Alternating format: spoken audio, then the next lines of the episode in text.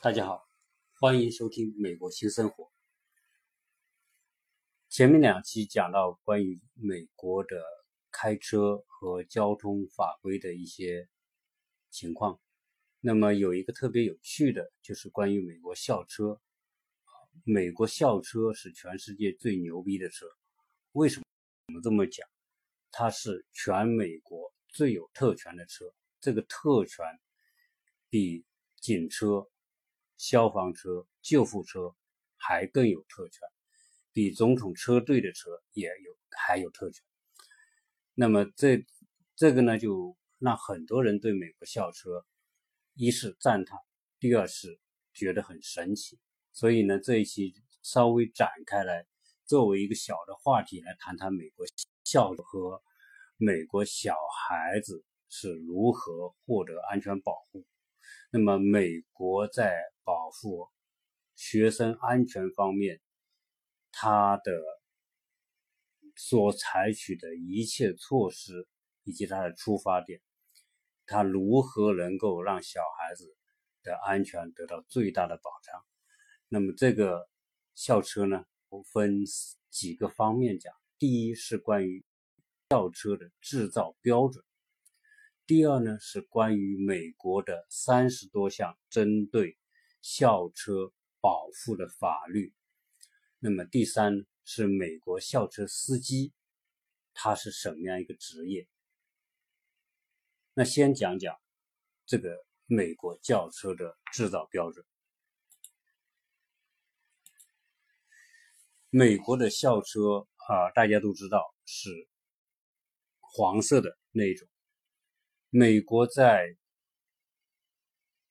二十世纪初的时候就开始有专门的校车，那个在一九一几年的时候就有专门的校车。那么到一九二八年，美国制定法律，那么美国的校车呢开始成为一种国家的标准。那么在在一九三零年的时候，美国的校车就统一采用现在的黄色，啊，原因是这个黄色在公路上是属于最醒目、最容易被人看到的这样一个颜色，能更好的警示作用。现在，原来美国是有很多工厂做校车，后来由于它的安全标准非常之高。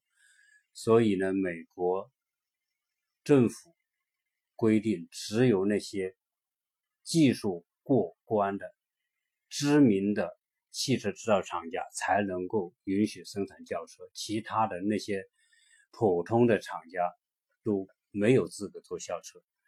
美国每年的国民生产总值，就是 GDP 的万分之四，是用于投资校车。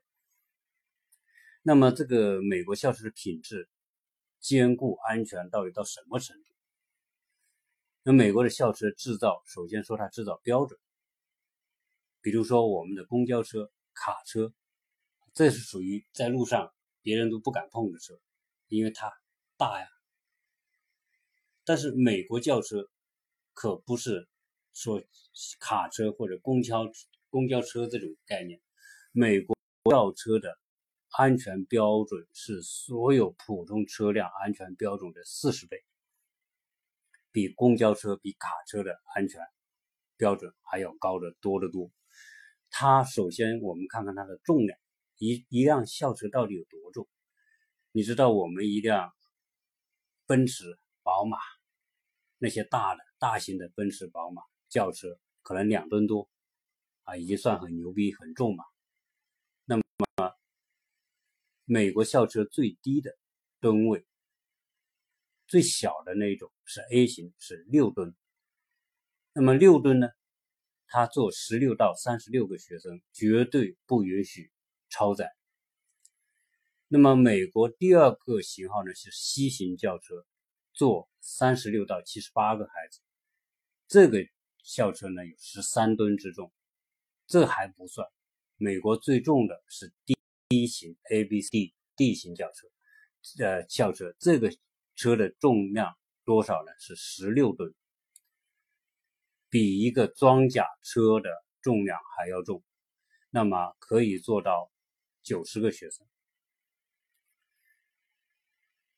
那么这个车坚固到什么程度？由于它采的标准是采用装甲车，那么车的框架，那自然不用讲，是最重要的。这种车的框架要经得起什么呢？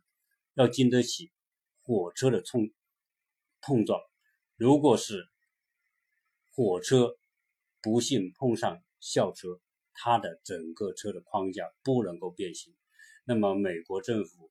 要求所有的这些校车必须是经过严格的、最严格的碰撞实验。那么曾经有一个意外，在美国的明图达，一一段高架桥断裂，很多车辆从高架桥上摔下去，死了很多人，其中包括一辆校车。校车摔下去之后，人们发现。校车里面的孩子没有一个死亡，只有几个碰撞轻伤。那么这些事故非常完整，就是说非常好的验证美国轿车的安全性。那么普通的车跟美国轿车、美国校车相撞的结果，实际上大家都看到，在网上可以看到很多这种照片，也看到很多相关的视频。其中最有名的就是前面。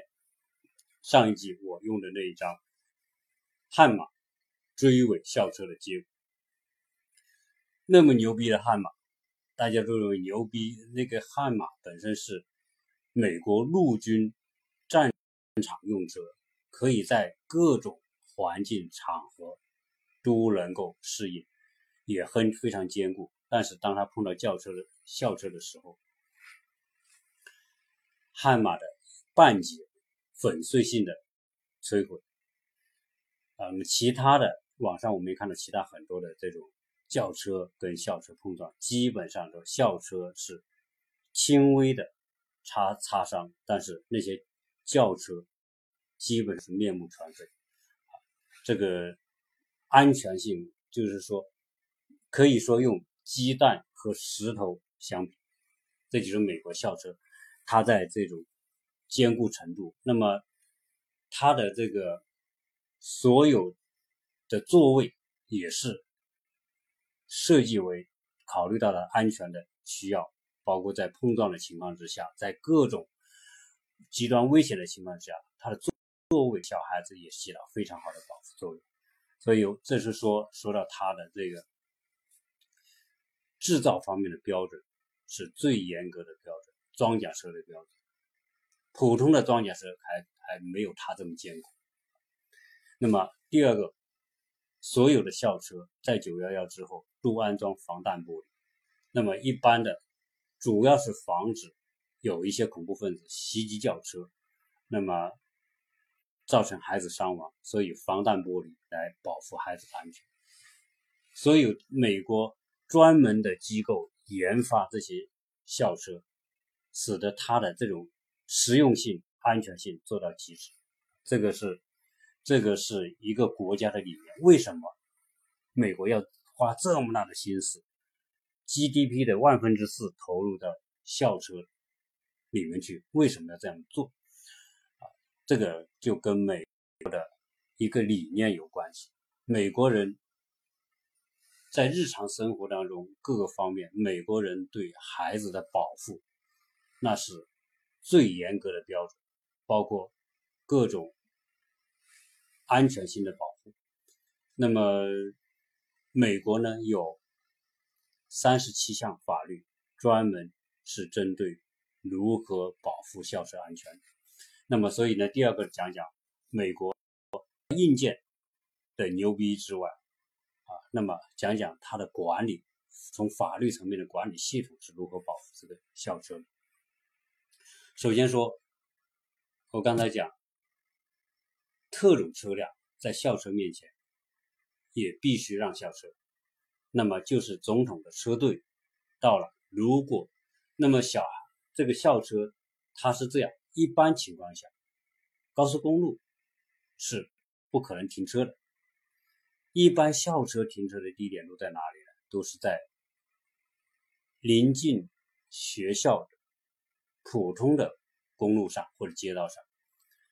那么，或者是说小孩子集中上下车的那些点，那么他也不是说随叫随停，他也是设定了。在美国的校车是非常严格的设定了哪些点是可以停停车、上车、下车，哪些点是不是说像中国那么随意说哦，请停车，那么司机就停车让他不会这样子，他都有非常严格的这个程序。那么，当一个校车停车的时候，它就会打开两边的有个 stop 的牌子，车顶上还有两个红色的警灯在闪烁。如果是这种情况下，所有的车辆双向车辆必须停车，让所有的孩子上车或者下车走完之后，其他的车辆才能够通过。不管你这个车是是跟他迎面开来的，不在同一个车道上。甚至说，有的双向车道都有隔离带，那么，呃，其他的车是在隔离带的另外一侧相向行驶，那么也是必须停车，而且停车规定必须离这个校车不少于二十英尺，那么不能靠近校车。如果有谁胆敢在这个情况之下，超越校校车，那么在美国的法律也是最重的处罚。那么在我去考这个美国驾照的时候，其中有道题目：超越违规超越美国校车，处罚一百五美元。那么吊销驾照九十天。那么有些，如果是这种行为对校车造成伤害，碰到校车，或者由于你开车违规撞到校车，导致小孩子有伤伤害，哪怕是很轻微伤害，那么这种行为被指控为袭击校车，那么袭击叫校车的结果是美国刑法当中的最高处罚。监禁二十年到终身监监禁，所以这是在法律层面，美国如何来确保所有的社会车辆都把校车看为最重？当然，这里面有人家说一个笑话，就是说，或者也说是一个一个美国人常愿说的：你不知道哪一部校车上坐着未来的美国总统。当然，既然美国总统的车都要等校车。这里面还不光是说去彰显一个总统特权的问题，更重要的是说，孩子在整个社会当中是最有最重要的位置，因为他是这个社会、这个国家的未来，所以美国的法律也是将他们保护到极致的程度。那在美国每年的交通事故。孩子在校车内死亡的人数，全美国这么大，那么有多少人在校车内死亡的呢？每年不会超过十个。那这个如果说在其他的国家，包括我们中国，看看校车所发生的事故，且不说我们的校车没有像美国这么严格的标准。我们甚至有很多的学校，很多的私立学校或者政府学校所用的校车，可能就是普通的车辆，刷一个黄色就上路。那么当遇到事故的时候，我们经常可以看到网上看到国内校车被挤得完全变形。那么很多时候有小孩子。遇到事故之后，一个车全部死亡的情况，这种悲剧都经常我们会看得到。但是在美国，全年在校车或者校车事故死亡人数不超过十个人。那么，再讲到这个它的法律，如何来确保它的安全。那么车这个校车呢，也是有人开的，它还不是无人驾驶，它都是有人驾驶。那么这里面第三个我要讲的就是，既然美国校车如此之重要，那什么人来开这个车呢？所以美国的校车司机也是一个非常特殊的职业。基本上说，你想当美国的校车司机，那标准是极其严格，严格到什么程度？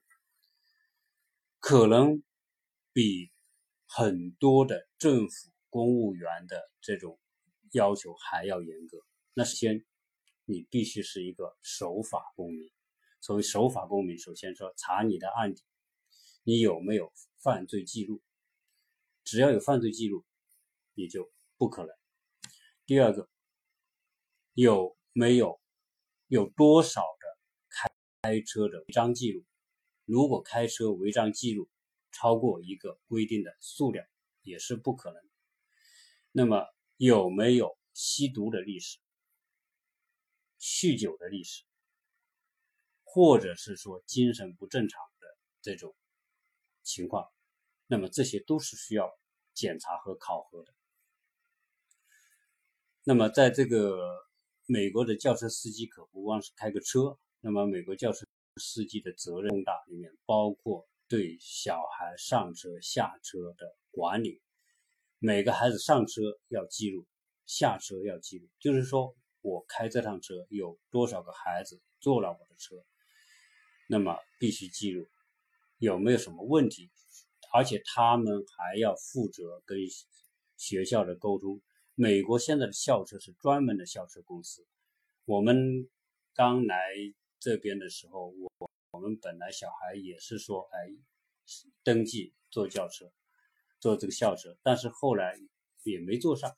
原因是什么？因为这个校车呢是专门的校车运营公司来做，它不是说属于学校的这一个校区。那么有校车公司，由学校来订购这种校车服务。那么校车公司是有有专门的它的这种管理体系。那所以呢，这个他司机他必须有谁，就是说首先这个车他是分清楚哪个时间点到哪个时间内，他在哪几个点会停车，可以上车和下车。他每个点，就说你你在你在登记的时候就会登记，你是从哪里上车哪里下车，这个是不能乱的。那么在那个时，他的时间也是规定的非常非常，他们就说美国的非常守时，比如说约定是几点到几点，你就必须在这里，如果超过这个时间，那么他也就不会等你。那么这种，而且包括小孩子在车上有任何的情况，这个司机也要负责。那么跟家长沟通也要负责，跟学校沟通也要负责。学校，比如说我们你有小孩在学校说想坐校车，那么跟学校登记，学校再把你跟校车公司来对接，来登记。所以整个的这种校车司机他。他是一个非常细致的一个要求做事非常有责任心、非常细致的一个一个工作，啊，当然他的责任也特别大，所以美国校车司机的待遇也非常的好。一般情况下，那么最低也是在三万美元以上，那么好的五万、六万美元。那么待遇除了这个工资之外，在美国，保险，如果你能当校车司机，那么你的所有的保险，你家里的人的保险，还有包括美国最昂贵的牙医的保险，它都包括在里面。这个是值很多钱的。在美国，一个家庭一年的保险，可能随便都要五千到一万美元。牙医的保险就更贵。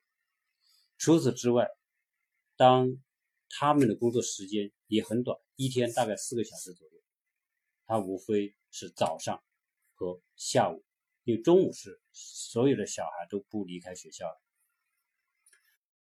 所以呢，每天的时间也不长。此外呢，每年有三个月的带薪休假，所以这种待遇比很多政府公务员的待遇还要高。而且在美国法律规定，就是说，美国校车司机属于政府雇员，所以它是一个非常非常规范和正规的职业。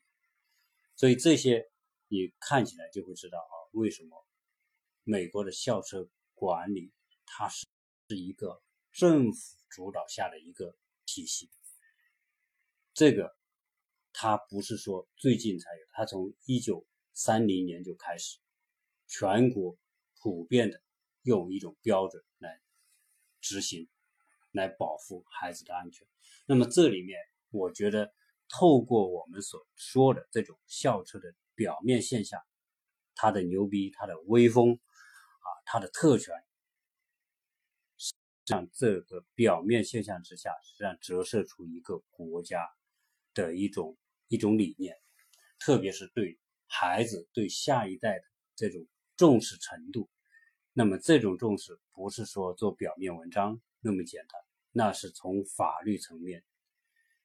那么从资金的投入层面，从国家的管控标准层面，来全方位的来执行一整套的标准。那么，那么这个这种理，这种对下一代的安全重视的这种理念，呃，确实在美国来说是值得很多国家学习。那么在这边呢，我们有很多的。朋友，他们的小孩，我的小孩呢，可能因为近住得近，可能也没有坐校车。那么有的坐得远的，可以坐校车。基本上到了早上的上学和下午放学时间，街上你会看到很多的这种黄色的大轿车、大校车啊。这种这个这个阶段，它很密集的这个出现。所以，如果说未来，如果有很多家长说，哎，把小孩送到美国来读书啊，当然这个美国的校车呢，多半呢是集中在公立学校，私立学校呢也有些可能也会购买这种校车服务，但有些可能也没有。当然，这个校车呢，它也是一种补充，因为实际上在美国呢，这种由于它的这个学制的原因呢，基本上它都就近上学，它都是分不好的。比如说这个居居住区需要有一个学校。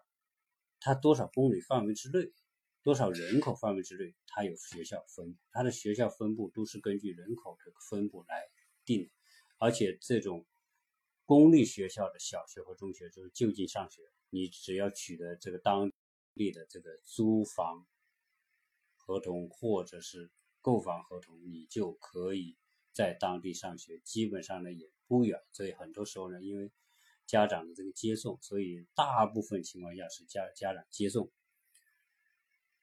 其中有一部分呢是孩子自己上学，走路上学，这种也有。那么走路上学呢，这个对孩子的安全，当然我前面也讲到，就是说，在十字路口，在学校附近的所有的公路的街道的十字路口，都有专门人举牌子来来保护过马路的孩子的安全。所以从这点来说，那么它也是。整个学校学生安全体系的一部分。那么今天我去送学孩子上学的时候，那么因为我们有这个最近这个十字路口有一个六十岁左右的一个一个女的，我问她我说这是你的工作吗？她说是的。那么她是属于说这个学校聘请，那么她就守这一个路口，而且她的守这个这个路口是非常规范的。我看她。每次我去，我就看他，那么他要先举着牌子走到路中间，然后面对着需要停车的那个方向，那么所有的车必须停车，然后孩子再从他后面过去。